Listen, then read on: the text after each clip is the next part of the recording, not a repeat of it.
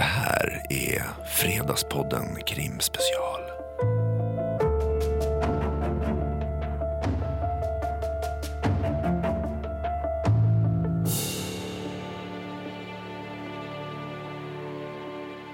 Alltså det, vet, du vad jag tycker att känns spännande nu? Nej, Eh, säg. Jo, det är att så mycket som jag har haft Anton Bergs röst i mina öron, Mm. i mina lurar. Och nu hör jag den igen, fast vid samma rum. Fast det här är också lite som att vi har lurat oss in i att få vara med på P3 Dokumentär och spår och sådana saker. Välkommen hit, Anton Berg. Tack så mycket. Nu låter det som att det är första gången vi ses, men det är det ju inte riktigt. Nej, nej, men, nej, nej, men nej. Jag, ja, mm. Men ändå så är det första gången vi har lurat in dig i poddstudion tillsammans med oss. Jag visste inte ens vart den låg. Jag fick fråga dig. Var, Nej, det är var helt sjukt. poddrummet? Ja. Men du har ju varit här tusen gånger. Ja. Men så här, det som vi väl kan säga med det här eh, är ju att det här är ett specialavsnitt från Fredagspodden kan man säga. Det är det verkligen. Ja. Och om, om alla ni som lyssnar på Fredagspodden vet ju hur galna vi är i krimhistorier. Och det var väl därför som vi eh, någon gång för, är det tre år sedan? Mm. Tre år sedan? Det är nog nästan det. Ja. Som vi kände så här, hur kan vi på något sätt närma oss Anton Berg? Mm, exakt. Det började ju med att vi hade ett möte. Kommer du ihåg? Ja. För tre år sedan. Där vi började ju... Då vi... Du hörde av dig på det här officiella sättet som man gör, Messenger. Exakt, exakt så var det. Ja, och det är därför du fortfarande kör Ja, vår ja. kontakt på Messenger. Jag bara, Ja, det är den enda. Ja. Och det, det, det, det är så vi kör. Nej, men så hade vi ett möte och någonstans där och vi började liksom prata om olika idéer. Visst hade du gjort första spår då? Det hade du. Ja det var därför vi var. Vi, vi liksom hade ju historien med dig med Peter Dokumentär, men du hade gjort första spår som är väl den rent utredningsmässigt, eller man ska säga, den mest framgångsrika. Ja, där har vi ju ett unikt liksom, eh, resultat i och med att Kaj Linna faktiskt friades till slut. Då. Mm. Eh, sen är det ju inte bara spår såklart, utan det var mycket Stefan Lisinski och även Mårten Barkvall, andra duktiga och framförallt advokaten som har gjort ett jättebra jobb. Alltså, ibland så säger man att ni journalister, ni fria folk. Det är ju fantastiskt, men så är det inte. Nej, Eh, nej, det fast du satte ju ändå igång en, gör en process där. Men vad, Ja. Tror du att det hade hänt om inte du hade gjort spår om Karl Marx morde- mordet? Det är det som är så läskigt med hela och varför vi har fortsatt göra spår egentligen. Att man vet inte. Ibland känns det otroligt random det som sker. Alltså vi i Sverige har ett jättehögt förtroende för ett rättsväsende. Eh, Vi kan titta på olika dokumentärer och, och, och fiktionsserier om USA. Och, och liksom, där har vi inga svårigheter alls att svälja att folk kan vara oskyldigt dömda. Men man, när man säger det i Sverige idag har man en enorm uppförsbacke. För att man tror så hårt på polis. Att en polis skulle ljuga i en rättssal idag. Också, ja, det, det händer inte så ofta, men det händer. liksom. Eh, har kunnat Jag påvisa- känner nu i hela min kropp att jag eh, är som en vanlig svensk nu. När Ja. du säger det. Ja, man Ja, men- tänker så här, det kan inte gå fel. Nej. Nej, och det är helt okej att tycka så också, för det oftast går det väldigt bra och vi har till exempel väldigt lite korruption, korruption i Sverige. Eh, så att vi ska kunna lita på vad som händer. Men, men, då man jag glömmer bort då, att det är alla då- människor som dömer. Ja, förlåt. Ja, men precis. Nej, men, nej, men jag bara tänkte, för nu har vi ju, många av oss har ju sett Making a Murderer ettan och nu del två. Mm. Och då tänker man ju så här, det är inte sant hur det går till med de människorna, om vi ska Mm. prata människor som, som bestämmer olika saker och ting. För, men vad är skillnaden mellan det svenska rättsväsendet och det amerikanska? Kan du dra det så lite kort? Så att alla förstår. Ja, den stora skillnaden är ju att de har ett jurysystem kan man säga. Mm. Eh, det är en ganska trevlig tanke egentligen att man döms av sina medmänniskor, sina likar. Mm. Ehm, det som kan hända då är om man tittar på den här O.J. Simpson-grejen att, eh, att, att rättegången helt plötsligt börjar handla om något annat, att den börjar handla om ras.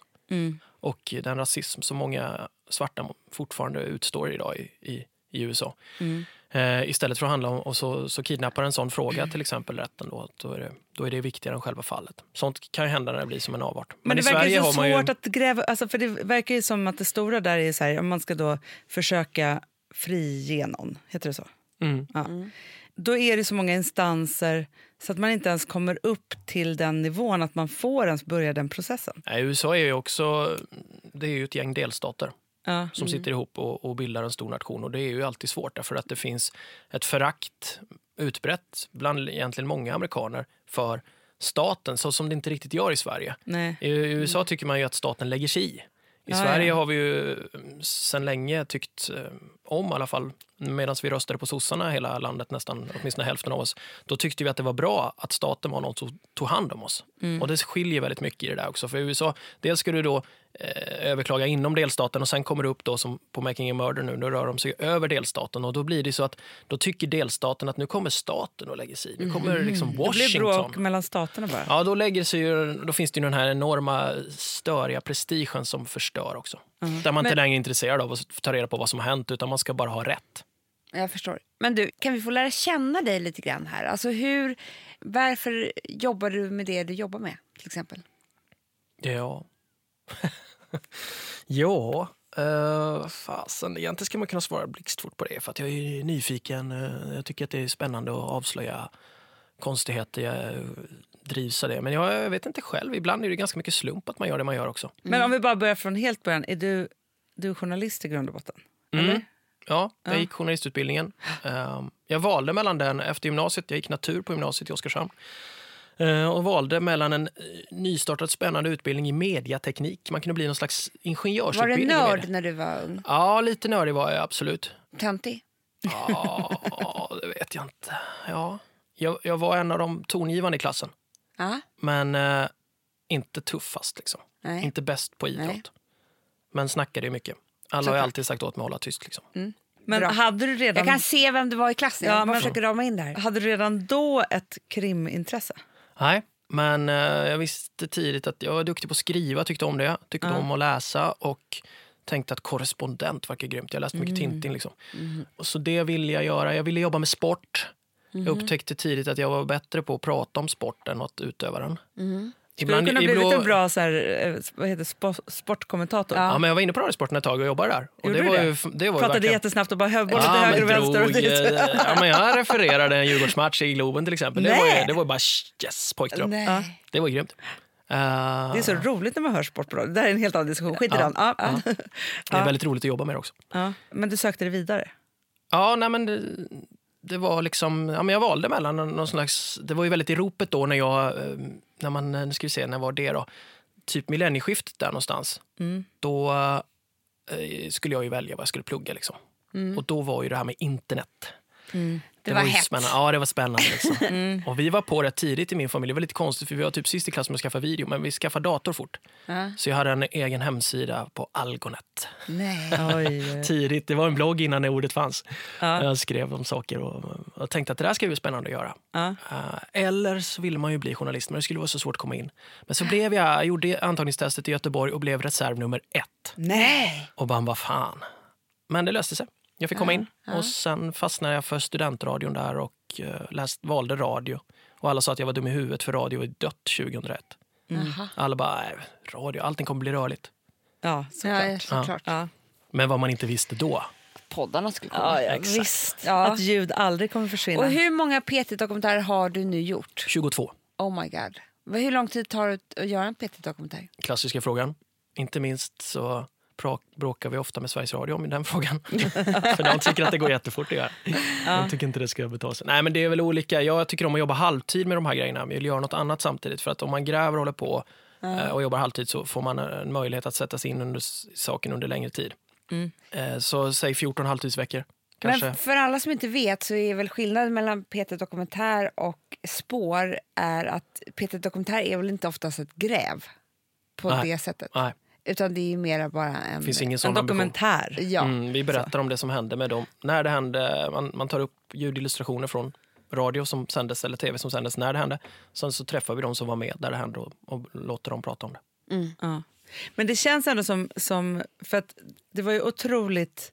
Menar, ni startade ju en supertrend kan man säga med spår. När ni liksom vågade ta det steget att börja gräva själva på det sättet i Sverige.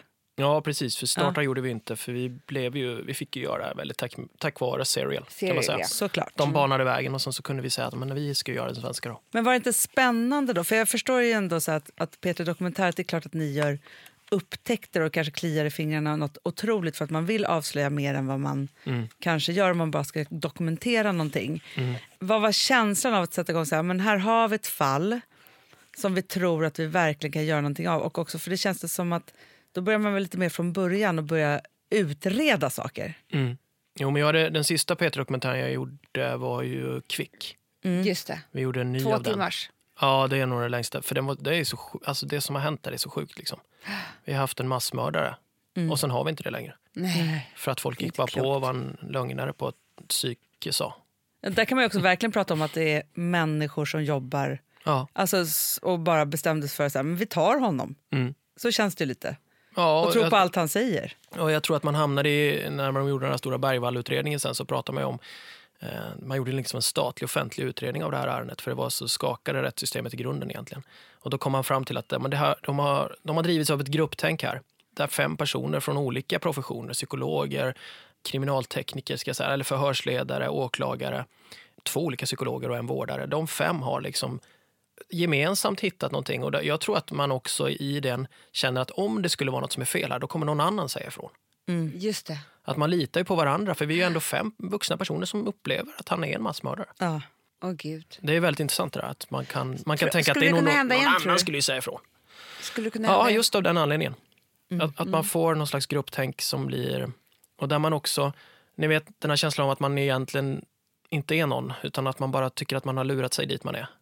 Känner ni igen den? Ja, ja, Men man hela man ska bli. Fake it till you make it. Ja. upptäckt hela tiden. Men så Ja. känner jag varje dag. Snart kommer någon jävel och säger att men du är ju ingen inte. alls, du är kass. Ja. Eh, jag tror att den kan drabba folk på det sättet också, att man kanske inte tar sin egen profession på stort allvar heller. Eller Nej. så här att, ja, ja, men nu jobbar jag ju med de här fyra jättekloka människorna. De borde ju säga ifrån. Ja, ja, ja, visst. Och så ser man alla andra tycker att de andra är klokare. Eller så var det precis tvärtom i det här ärendet, att alla tog sig själva ett Men jätte... en sak? För du, du är inte polis. Nej. Men vad har du lärt dig om eh, detektivyrket av all din erfarenhet som krimjournalist? Detektivyrket, har jag lärt mig något om det kanske? Nej, men, ja, men, Eller utredarna, för- polisutredare, utred- ja. Nej, men dels att de har... Det finns inte så många detektiver. Nej men snälla. vad- Utre- för utredare, det är när vi två drömmer. Ja. Eller eh, så här, du sitter ju med obducenten ja, ja, ja, och utredaren här. Ah, okay. Ja. ja. Ja, men de har också, precis som jag, då, var inne och bitchade lite om att vi får för lite pengar till P3 Dokumentär. Eller, men men, men så det är ju såklart så för polisen med. Eh, de har ju ont om pengar, polisen. Det hör man ju dagligen och vi måste ha fler poliser. Ja, måste, och det, ja. det drabbar ju dem på såna här sätt. Det gör till exempel att eh, utredningar blir begränsade. De säger nästan alltid i början det är viktigt att vi söker brett och förutsättningslöst. Men de fallen vi senare går åt skogen, då ser man ju att de tidigt som fan bestämmer sig. Ah. Och så kör de. Och sen så får man då, som i till exempel Karlmarksfallet med Kaj där, där hittar man det här huvudvittnet då, som egentligen tingsrätten till och med säger att det finns ju en risk att han själv är inblandad i brottet. Ändå så bara går man på, fast skit i det, nu dömer vi Kaj ungefär. Det är, är lite raljant, men man kan säga att det är så. Skit i det. Ja, ehm, och, och då, där kan man liksom så här, ja, nej men vi, vi rafsar väl ihop det vi har så ser vi om det räcker. Ah. Men när ni gjorde den, för att jag, kom, alltså, jag tycker att något av de mest spännande sakerna där är ju när ni kör den här vägen. Det och liksom klockar. Mm. Eh, ti- alltså, det är sånt som är så spännande. Och just så här, för att det är där upptäckten Men, och ligger. för mig känns det ju så här, egentligen på pappret så känns det där för enkelt. Förstår du vad jag menar? Ja. Så här, skulle jag också kunna se om det gick att köra den här sträckan på samma sätt och hinna mörda honom och Mm. allt vad det nu är. Men liksom det funkar ju. Ja, men I true crime så är ju det... Jag tycker att true crime står för att man kommer nära brottsutredningen. Inte nära sanningen, men nära detaljerna. Att vi liksom får vara med. Eh, för att polisyrket är ju... Dels finns det ju kriminallabb, liksom, SKL och sådär. Eh, men sen mycket av det jobb de gör är ju liksom inte rocket science. Det är ju människor som måste åka och prata med andra människor. Och så blir de bra på det. Och då testar de en sån här sak. Och det är klart att vem som helst kan testa om det går att köra från sträcka A till sträcka B på en viss tid. Och sånt ska ju framgå i rätten också. Hur gick det till när ni fick reda på det här resultatet? Jo, vi gjorde så här. Jaha. Och då kunde vi ta reda Just på det det. här. Egentligen ska Men- det vara enkelt tycker jag. Men, men samtidigt då så, alltså det klassiska Moji Simpson om, om, om handsken passar som han höll på med det här. Liksom, då, Just det. ja. Så när man kan hitta så tydliga grejer så blir det ju väldigt spännande. Mm. Men, men sen, och vi trodde ju att det här skulle bli så jävla cool radio med när jag och Martin kör bil i en timme. Jag hade ju Mm. sett eh, gamla raggarmordet med Jan Guillou från 84, Kate Cederholm, han lyckas fria honom där. Han, han gör ju true crime långt före alla andra. Det Ja, sker ja, ja, ja, ja. 84 liksom. Men ja, då åker han i en Plymouth Fury, svart jävla raggarbil med skinnjacka. Han är så här Jan Guillou ung snygg, helt sjukt snygg han. Och så har han en sån här eh, skinnförstärkt krage också på sin skinnjacka. Han är apcool. Och det där tänkte jag, så där coolt kommer det bli när vi kör vår bil i radio. Jag tyckte det lät coolt. Ja, men jag också. Det är är jag kommer ihåg det snälla, jätte... För ni är lite andfådda också. Och det är lite Ja, men så här, det är det- och det är för så det är det som är halt och det är lite så här, det är, verk- man är med. Ja, men Ja, det blev ju mycket bättre när vi, för, för, man skulle parkera bilen och sen skulle man gå sista två kilometerna på skoterspår. Ja. Och av den radion, alltså där tog det ju så lång tid att spela in allt det där. Men av själva bilfärden använde vi jättelite i själva podden. Men när det- vi gick, som var en mycket eh, kortare tid egentligen, där använde vi mycket mer för det var mycket spännande. Och, där tycker jag också, ibland pratar man så här, men får man verkligen underhålla om man pratar om ett viktigt brott? Samtidigt som vi radiojournalister då, vi drar iväg eh, någon gång om året och träffar andra radiojournalister i Europa på stora såna här, eh, alla cheferna åker och samlas. Och så kommer oftast någon eh, BBC, de kommer ofta från BBC, de här föreläsarna. Så får de mycket betalt och så går de upp och säger, och så säger de saker som never be boring. Nej. Och så tänker man, nej fan, det ska, Det det ska jag ta med mig hem. engelsmännen. Ska, ja, jag ska ta med mig hem och tänka på nästa gång jag gör radio. Jag ska inte vara tråkig.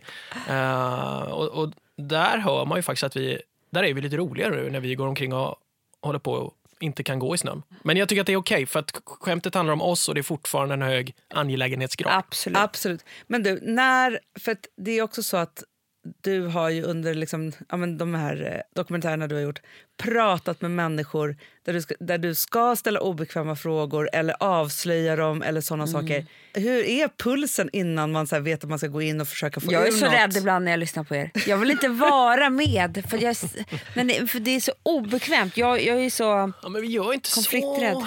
Alltså, många gånger så ställer de här inte upp på intervju men, men det är klart att när vi träffar det här huvudvittnet som vi kallar för Nils då, Ja. Och jag kände att från första förhör jag läst med honom så tycker jag att han sitter och ljuger om saker. Så vi var ju beredda att han skulle göra det med oss. Men det är klart att jag tyckte att det var spännande liksom. Inte du går läskigt. igång ändå. Alltså, så här på, för jag förstår att det finns Ja. en sån här, vi ska ändå liksom göra någon rättvisa här. För det kan man ju drivas av jättemycket. Att det är så här, ni Ja. gör rätt, han ljuger och därför får ni ställa de här frågorna. Ja. Så, så det, det har man ju med sig.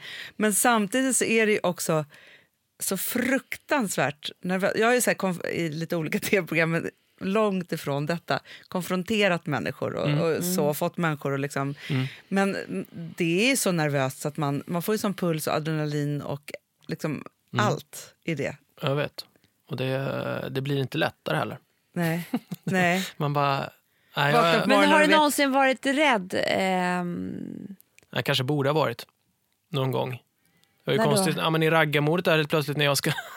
jag ska ju då träffa Kate Cederholms bror. Mm.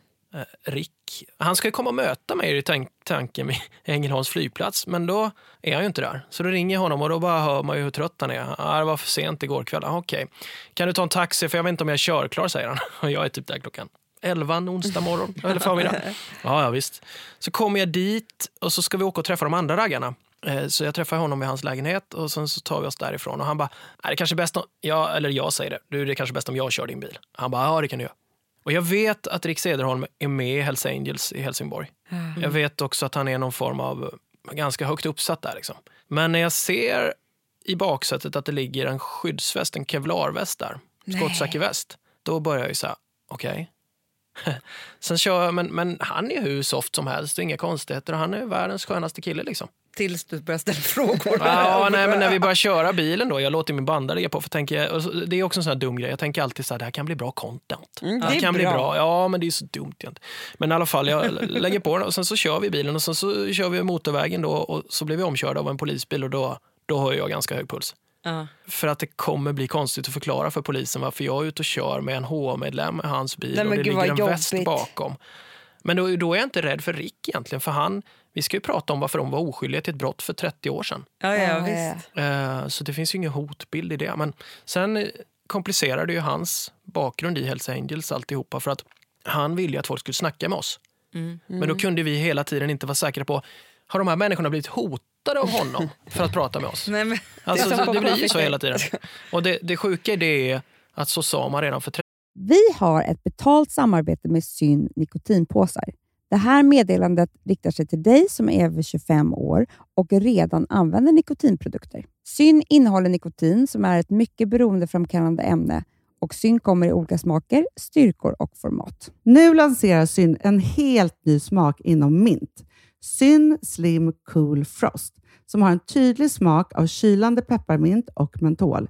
En långsmal helvit prilla. Och enligt 90 procent av 366 vuxna konsumenter så har den en långvarig smak. Läs mer på niko.com och klicka in på syn. Och glöm inte att slänga din tomma dosa i plaståtervinningen. Du, Amanda, jag är så glad du.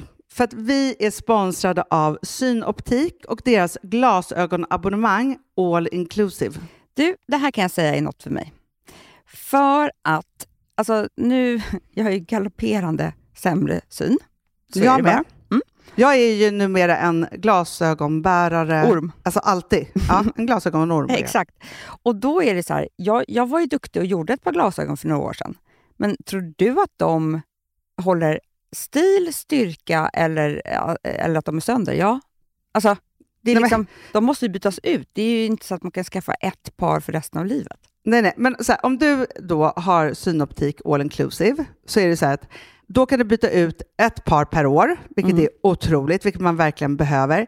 Sen är det också så här, när man är då en sån som jag, som är så här, ja men nu måste jag ha glasögon hela tiden.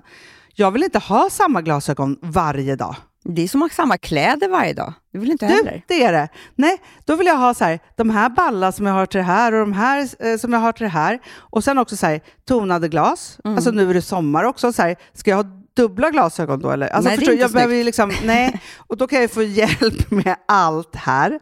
Och det som också är jättebra, för att jag har ju ett barn.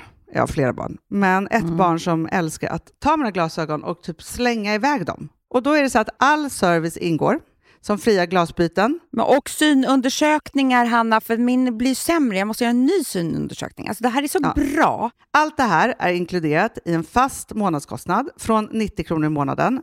Inga oförutsedda kostnader. Nej. Dessutom så får du alltid 30% på alla glasögon och solglasögon när Mm. du tecknar ett synoptik all inclusive. Läs mer och boka tid på synoptik.se. Det här är så mysigt. Mm, Det här är mitt mysigaste. Mm. Alltså Polarbröd, älskade Polarbröd som vi är sponsrade av. De har ju gjort en sak som heter snackmacka. Mm. Jag behöver snackmackan varje dag. Varje dag. För att grejen är så här, att det de har tänkt på är att här, underlätta för vuxna att ta snacket med eh, liksom barnen. Mm. Polarbröd stödjer ju Friends. Eh, liksom. Och det här är ju då en del av det. Att så få höra lite genom en god smörgås. Hur är det i skolan? Hur är det med kompisarna? Eh, liksom få kontakt. Ja, för det är så här, Polarbröd stödjer Friends och det är i deras arbete att motverka mobbing och psykisk ohälsa. Och då behöver man snacka. Det behöver man. Mm. Och då, man, vet du vad, man kan inte bara, nu ska vi sätta oss ner och prata, ut, då blir det läskigt. Nej, då äter man det här mysiga till. Och det de har gjort som är så kul tycker jag, det är att man kan skicka en musikinbjudan Ja. till sitt barn. De har gjort tre roliga musikinbjudningar Mm. och så skickar man det till barnen när man bjuder in. då. Det är som en inbjudning Åh, till Snackmackan. Ja. Varje inbjudan kan göras mer personlig genom att man väljer den musikstil som liksom, barnet gillar bäst. Mm. Så. Eller den musikstil som man själv gillar Ja, bäst. det- ja, alltså, det, det kan vara lite vara. olika. Eh, så. Nej, men det kan vara så hiphop, eller rockballad eller ja, elektronisk dansmusik till exempel, Amanda. Mm-mm. Så. Nej, men, och så här, de här tre låtarna är då AI-genererade. Mm. Ja. I låtarna då, det här är så kul, kan flertalet personnamn läggas in. Gud vad kul. Det är så kul. Och, eller så här, smeknamn, eller vad man, liksom, om man inte hittar rätt namn. Och då, gör ju, alltså, då blir ju låten liksom personlig. Alltså gå in på polarbröd.se, eh, läs om den viktiga snackmackan och så kan ni skicka en sån här musikinbjudan.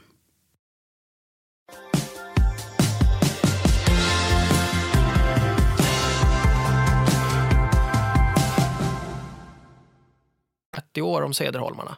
Ja. Att alla vittnen som egentligen vittnade till fördel för dem, då, då svängde åklagaren det till att ja, men det är ju för att ni är Cederholmare, ni, det är ju Cederholmarna. Med ert rykte, ni hotar ju alla. Alla som, alla som vittnar till er fördel har ni ju hotat. Ja. Så att det där, hur historien upprepar sig där var väldigt gripande tycker jag. På gott och ont liksom. ja, men verkligen. Jag vill bara ha, också vara tydlig med att vi naturligtvis vet om att Hells Angels är en fruktansvärd organisation som sysslar med hot och våld och droger. Det vet vi alla. Ja, men ibland måste man Ja, säga det det, är bra. också. Det, det, tycker, det, Det är jättebra. väldigt bra. Men det, för att det var så här, från, alltså det här är spännande. Jag, skulle, jag ville ju gå igenom alla dina 22 dokumentärer, alla spårsäsonger och så vidare så här, i detalj. Men det kan vi inte göra här. Men det här, efter vårt första möte, så var det ju det här som tog mig och Amanda till någon form av tanke att det är klart att Anton sitter på en fantastisk roman har det i sig. Ja, och det mest spännande var ju att vi hade ju delat på en Sobril på ett flygplan. Vi var ju så Eh, flygrädda. Ja, vi var så flygrädda. Och då, det var då vi kom på att det är klart att Anton har en bok Varför är ni flygrädda? Nej, men vi är det ibland, när Vi vi är är det när vi är stressade. Ja. Ja. Ah, okay. ah, ja. Men hur som Ja, helst, skönt att ni är det också, inte bara en av er. Utan Nej, ni är en Vi är, det, vi är Ja. det tillsammans, men vet du vad som Ja, är det förlåt, jag sjukaste? avbryter helt. Vi är Ja. aldrig flygrädda i business. För det sagt också. Snyggt. Men det är så sällan vi får åka, så därför är vi flygrädda ibland. Den här gången hade vi inte åkt business. nej. Hela kommentarsfältet kommer vara så jävla sura på att ni inte åker tåg nu. Eller hur? Ja, Ja, vi- nej, men jag- vi, du, vi älskar att åka tåg, det är Ja. det vi vill göra helst. Och alla vet, jag har just beklagat mig så mycket för jag, jag reser aldrig någonstans. Jag bara drömmer om det. Ja. Men det, i alla fall, det som händer sen är att vi ringer till dig. Eftersom vi har haft det här mötet så har vi ditt telefonnummer. Så, här. så ringer vi till dig. Och det kan fortfarande ge mig rysningar när vi ställer dig frågan så här. Det är klart att du har en, liksom en bok i dig. Och du bara, ja, det är klart jag har. Och du Så hade- så, var jag så cool? Ja, det var det. Ja, men det, Det var ja, det. jag går med på det då. Ja. Ja. Och du, för du, det var inte så här, åh, vad skulle jag skriva om då? Nej men jaha, utan du var ju så här, ja, Men jag har en historia. Det är klart jag har det. Mm. Från då att vi ringde så var det ju så att vi är ju, älskar att sätta ihop deals. Så vi ringde ju vårt bästa förlag, vår bokagent och även de som har köpt film och tv-rättigheterna. Yellowbird. Och sydde ihop det här. Så att det som, vi är inte bara så stolta att vi liksom har fått... Liksom, vi är med på en liten, liten del i det här projektet. ja. Och vi ska verkligen inte ta åt oss någon ära mer än att vi har väl sytt ihop affären. Då. Det har vi. Vi, vi är affärskvinnorna bakom. Får man säga att vi är det? Ja. Och det har ju varit sen dess... Ja, men det känns så, så, här, så självklart i alla led. Och när jag har den här boken nu i min hand, The Ardeton. ja, nu sa du rätt också. För förut sa du det Aderton. I den här fina, när du satt och nästan... Ja, ska, Jaha. ska inte vara obscen här, men du, Nej. du smekte den väldigt fint, boken. Ja, när vi Ja. åkte tåg. Ja. Ja, precis, vi åkte är på. Insta-stories där. Men, men, då, men det är Aderton. Ja. Det är Aderton. Ja, det, alltså, lite det viktigt säga. där. Det lite är. Aderton kan du inte säga. Nej. Nej, nej, nej. Arderton. Ja. Ja. Men, och, får jag bara läsa några meningar i början här? Ja. För det, det här fick också mig eh, att få gåshud. Ja. Mm. Den här historien baseras på en rad dramatiska händelser som har ägt rum. Samtidigt är det mesta som beskrivs på de kommande sidorna ren fiktion. Vad som är vad kan ibland vara svårt att veta. Där skiljer sig denna berättelse inte från livet i övrigt. Det enda vi kan vara fullkomligt säkra på är att det inte gått till på det sätt som Axel Skölds teori antyder. De omständigheterna har jag, bland annat genom att se över 3000 timmar nyhetssändningar, kontrollerat mycket noggrant. Anton Berg. Precis så är det. Precis så är det ju. Ja, men det är det som är så spännande tycker jag med, med den här boken som ju nu finns att köpa sedan några dagar tillbaka. För det är också så här att när det har gått så lång tid och du har hållit på och skrivit och så, så väntar man på det och så kommer det här. Och just den här att man vet att du har så mycket fakta i dig i form av att du har gjort all den här researchen som du har gjort och nu så kunnat använda det på något sätt. Tycker du att Axel och du är samma? Ja, det finns ju mycket likheter såklart. Ja. Han är också nyfiken och, och, och tycker om gåtor, lönnfack, tycker om att vara på bibliotek och arkiv och hålla på och snoka runt. Liksom. Mm. Sen är han mycket mer modig än vad jag är. Men han, eh, Aha, du fick leva ut lite grann i Axels ja, jag tänkte varför inte skriva som, som man egentligen. vill vara, eller hur? Ja. Eh, eh, så så är det ju. Jag tänkte att man, man måste också skriva om saker man begriper. Så det är klart att han är ganska nära det jag själv sysslar med som radiojournalist och undersökande knasboll. Liksom, att man mm, låter honom få vara det också. För då kan man använda sig all, av allt detta på något kul sätt. Såklart. Ja, men för det är spännande någonstans. Man, man kommer, den här världen som vi precis har pratat om och ditt yrke och så. Man kommer ju det väldigt nära. För annars om man har lyssnat på väldigt mycket krimpoddar och så, så är man ju på andra sidan. Här får man ju komma bakom när det händer på något sätt i den här boken. Eh, men också just som du säger, han slänger sig ut väldigt mycket och har ju en, en just det är lite det här, så här på väg att göra en sån här klassisk radiodokumentär men har ett avslöjande och vilken väg han ska gå i det här. Kan man säga så utan att avslöja för mycket? Ja, men det tycker jag. Ja. Man vill inte avslöja någonting Nej, här, nej, fast det är nej. så här, Alltså, det är så spännande som man dör. Men jag kommer ihåg eh, på något av våra första möten när vi pratade om boken så sa du att under alla de här åren jag har jobbat och alla de här tusentals timmarna som jag, du har tittat på nyhetssändningar och rättegångs... Ja, sjukt. Det är ju det enda du har gjort. eh, så är det ju lite samma människor som hela tiden återkommer. Ja, men det är ju lite så i svensk politik om man kollar på till exempel nyheter från 80-talet. Då dyker de upp igen. Liksom. Alltså, och det, och det kan ju bero på till exempel då, det hade vi sossarna som styrde det här landet typ jämt. Så var man utrikesminister då var man det 82 eller 88 också. Då var liksom, kom man tillräckligt högt upp hos sossarna så fick man automatiskt sina fingrar i många syltburkar. men vilken jävla den makt de måste ha Ja, haft ja, alltså, det är en sättet. dynasti. Liksom. Absolut. Och, det, och det är det tråkiga svaret. Till att vi inte har någon regering alls. Nej, då är det ju kaos. Liksom. Man kan bara titta tillbaka på det och tänka, Ingen ja, har just det. någon hand i någon syltburk. Nej, Det är liksom, precis. ja. Nej. Ja. Eh, så att det där är, det, det, det tråkiga svaret är att Sverige var ett litet land och sossarna styrde och kom, ni högt upp, kom man högt upp i den hierarkin då var man med överallt. Ebbe Carlsson till exempel, han är det tydligaste exemplet på det. För det är Aderton då? Ja, jag hade De lekt på, finns tänk om ju- det finns ett annat. Tänk om det finns någon annan förklaring. Ja. En roligare. Men just att, för det här är ju någonstans där du rör, du rör dig mellan nutid och tillbaka på 80-talet kan man säga. Mm. I den här En boken. liten sväng i 1700-talet kanske. Ja, ja, exakt. Mm. Och just att det, han, alltså, att det finns en makt, en osynlig makt på något sätt. Eller Mm. synlig men osynlig. Ja, det är det som är frågan. Hur är den? Finns den? Ah. Det är det han håller på och gräver i. Det är så spännande. Ja, men det, och det är roligt för man vill ju, man gillar ju konspirationen. Det har alla som har eh, någon gång sniffat lite på Palmemordet eh, vet ju att konspirationsteorierna är, finns ju där för att de är roligare än att det varit en, som i Anna Lindh, då, en, en tok. Just en det. ensam galning. Ensam galning är väl egentligen det som skulle kunna vara mest tänkbart på det sättet att eh, ja, och sen finns den inte mer och försvann. Vilket är det mest spännande krim, aktuella krimfallet som finns nu? Ja, men visst är det väl ändå den.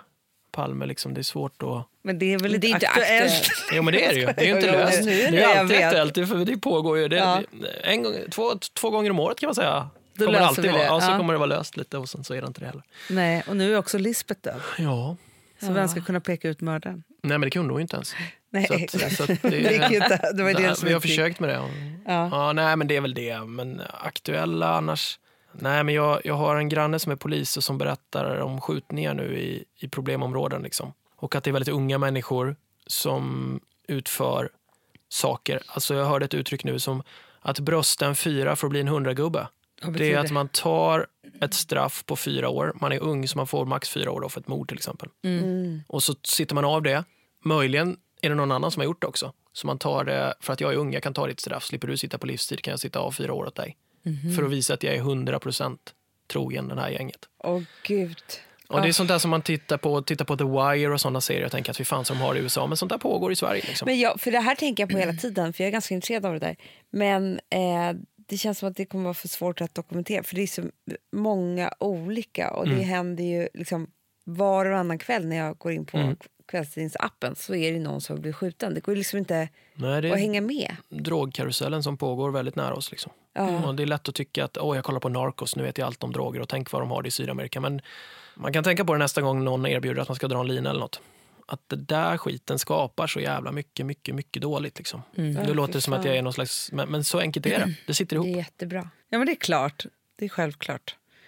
Men när du ser... För du, det känns som att ja, men du älskar Palmemordet. Vi, Ja, jag försöker för hålla vi, mig ifrån det lite, Ja, men men vi ja. försöker tanka dig ofta på nya, nya händelser. Ja. Eh, så där, vi, där man är så här, men gud, och hur gick det här till? Och hur skulle, alltså, så man börjar, börjar ju själv en liten utredning varje gång för att det blir så spännande. Mm. Men vet du vilken, vilket ditt nästa gräv är? Ja, Nej, kan du inte avslöja det här? nej. Varför då? Det är klart att du Nej, det. nej, det kan jag inte. Han vill göra det i sin egna podd. Ja, del, dels vill jag göra det, men, men dels också får, kan vi inte förstöra just nu när vi sitter och... Nej, är de här personerna som vi håller på och undersöker vet inte om det. Liksom. Nej. Så att då kan jag inte... Men tror, Ni har ju och- så jävla många lyssnare med så alla kommer ju, någon jävel kommer att googla liksom, så det går Ja, det är klart. Nej, men då får jag fråga en sak. Men, och, och tror du att det finns... Kan du fria någon i det här? Nej, dels är det ju domstolarna som friar. Vi kan bara påpeka... Jag vet, ja, ja, men jag fattar vad du menar. Men Så korrekt Ja, här. ja, nej, men det är bra. Det är bra. det är ju, grejen är att sånt här språk är så jävla viktigt. Mm. Man tänker inte på det, kanske inte just här och så. Men alltså när vi gjorde grejen med, med Linna där, alltså när vi bandade Nils, det som faktiskt också de påpekade i sitt resningsbeslut. Alltså, många tycker att det stora är att Kai kom ut och det är det ju egentligen. Men, men det svåra är att bevilja en livstidsdömd resning. Så när han får resningsbeskedet från Högsta domstolen, det är egentligen det stora i den historien. Och det grundar sig på delvis den intervju vi gör med Nils. Och vi hade ju två bandspelare. Vi stängde av den ena för han ville stänga av. Sen började han berätta en ny story som han, som han då tydligt berättar för oss att det här har han inte berättat för både tingsrätt och hovrätt. Han har alltså undanhållit den här delen av storyn. Och det gjorde de en stor grej av till slut då, Högsta domstolen. Men det, och det hade vi fått på våra andra bandspelare, så vi hade hans story där. Men det hade vi inte en aning om hur, hur viktigt det var när vi gjorde Nej. programmet. Det säger vi rakt ut, vi har inte en aning om vad det här betyder. Nej. Och så visade det sig att det betyder skitmycket då. Men då ville ju polisen när de gjorde en ny utredning, då ville de ju ha loss det råmaterialet för att höra att vi inte hade klippt och klistrat. Liksom. Ja. Så hur orden faller och sånt där, det spelar roll liksom, Ja. till slut. Ja. När det blir någon slags juridisk fight om det. Men eh, ja, det, i nästa historia så finns det likheter med, med Linna-ärendet. Och det finns de som menar att han som är dömd där absolut borde frias. För att den bevisning han är dömd på är inte bra. Och det kan jag hålla med om. Den är Men, inte bra. men det här att, för det är en sak att fria en person, men sen så är det en annan sak att hitta den som verkligen gjorde det. Mm. Och där måste man skilja på vad är en journalists roll. Ja. Journalisten granskar makten. Ja. I det här fallet då rättssystemet, tingsrätt, hovrätt, polisutredning. Vi eh, letar inte bovar. Men ni letar nya bevis för att stärka... Ja, ibland kanske vi letar bevis eller Men varför, vill inte, intervjuar. varför letar ni inte bovar för? Nej, det ska inte vi göra. Vi, alltså, Svensson ska inte hålla på och gripa folk. Det ska vi låta polisen göra. De har våldsmonopolet i samhället. Det är polisen som Mm. ska bedriva detta.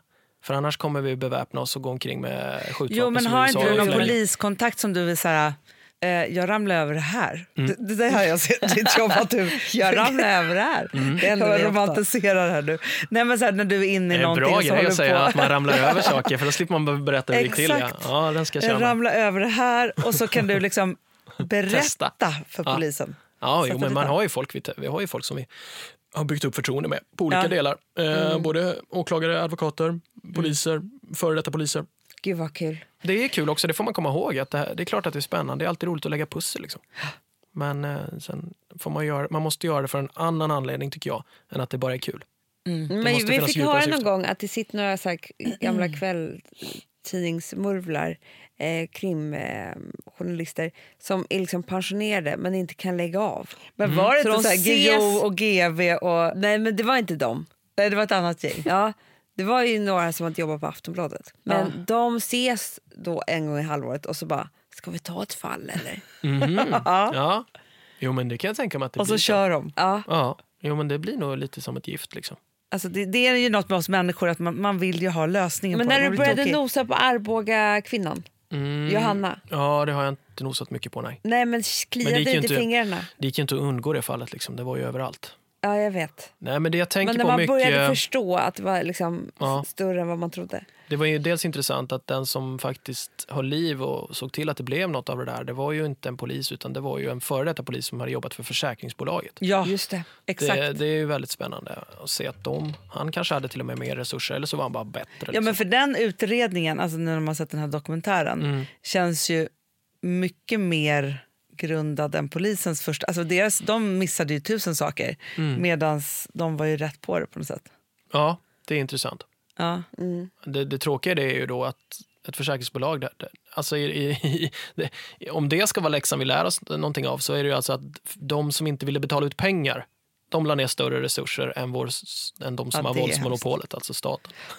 Men ja, Ja. det var ju ändå bra att de, att de fick ordning på det där. För det verkar Ja. ju som att, sen, sen är ju bevisläget inte helt klockrent i alla fall. Där. Men eh, ah, jag försöker hålla mig från det här fallet. Jag tycker det verkar lite problematiskt. Liksom.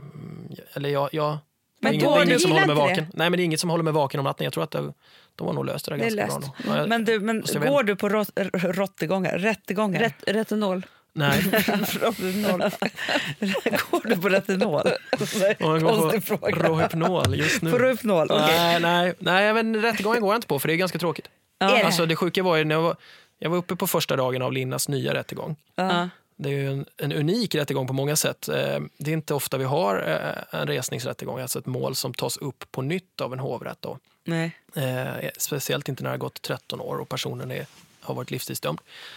Eh, och jag kan ju det fallet otroligt bra, eh, måste jag säga. Eh, så jag är en av de vad var vi, 12 stycken som släpptes in och fick sitta bakom en glasvägg och titt, följa fallet.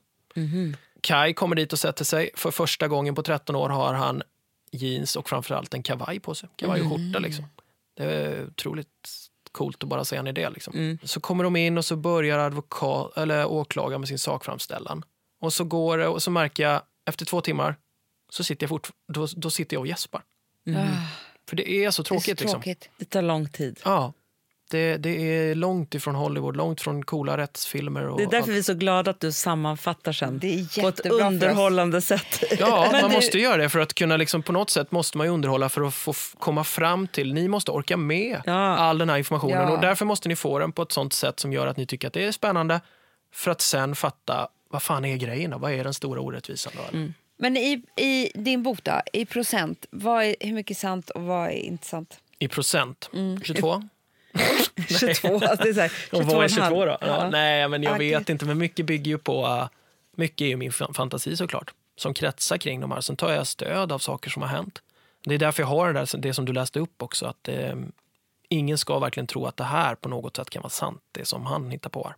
Men kommer, kommer polisen kunna få uppslag av att det kunde? Nej, nej. Är det så här vi, vi löser nästa? Ja, men det, ja, Nej, sig, alltså, Palmemordet är ju okej då. Det finns Ja. en öppning där för att det som fick igång mig på den här historien att, att, att han skulle kunna göra så här, att han hittade det här sambandet Axel Sköld, det är ju faktiskt den där grejen som Aftonbladet hade typ 2015 när, de, när någon har hittat att en, en, ska vi se, en känd sydafrikansk hitman kallad Eugene de Klerk, hette han, Eugene de Kock hette han. du kock. Ja. De Kock, att han ska ha lämnat Arlanda dagen efter mordet. Och att man hittar det i ett, och det här är ju ironiskt jätteroligt, man hittar det i ett inslag som filmas av Aktuellt när man är ute och gör en grej på att nu skärper de eh, säkerheten ute på Arlanda Det är så kul. på grund av mordet. Ja, så samtidigt så i han bakgrunden smiter han ut. Liksom.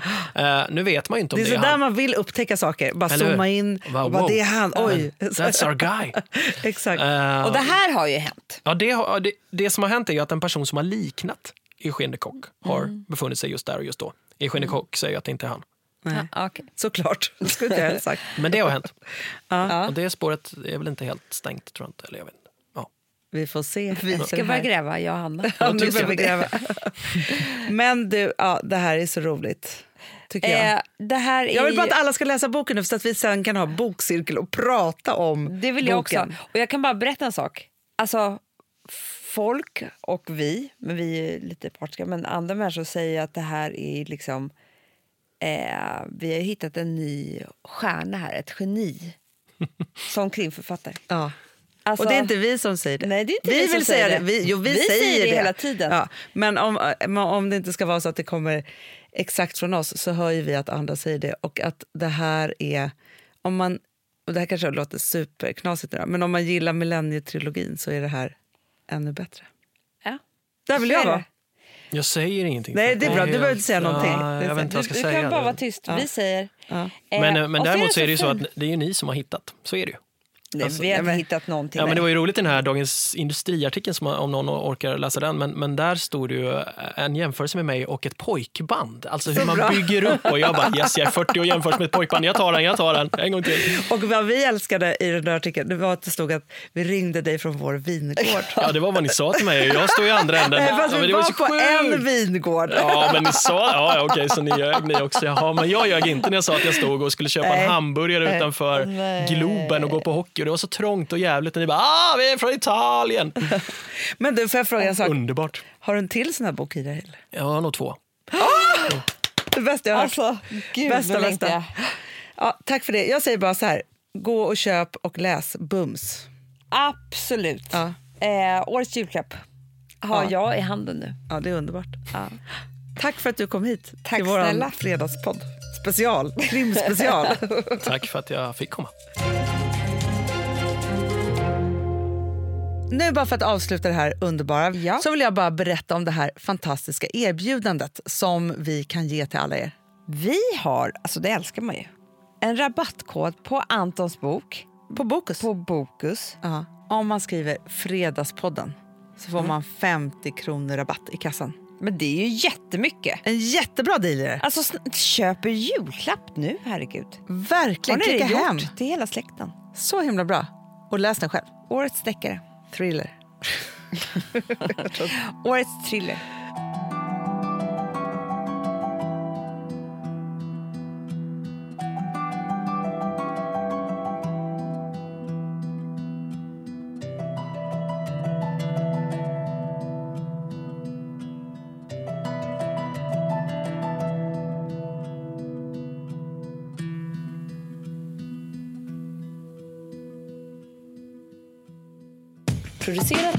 Perfect Day Media.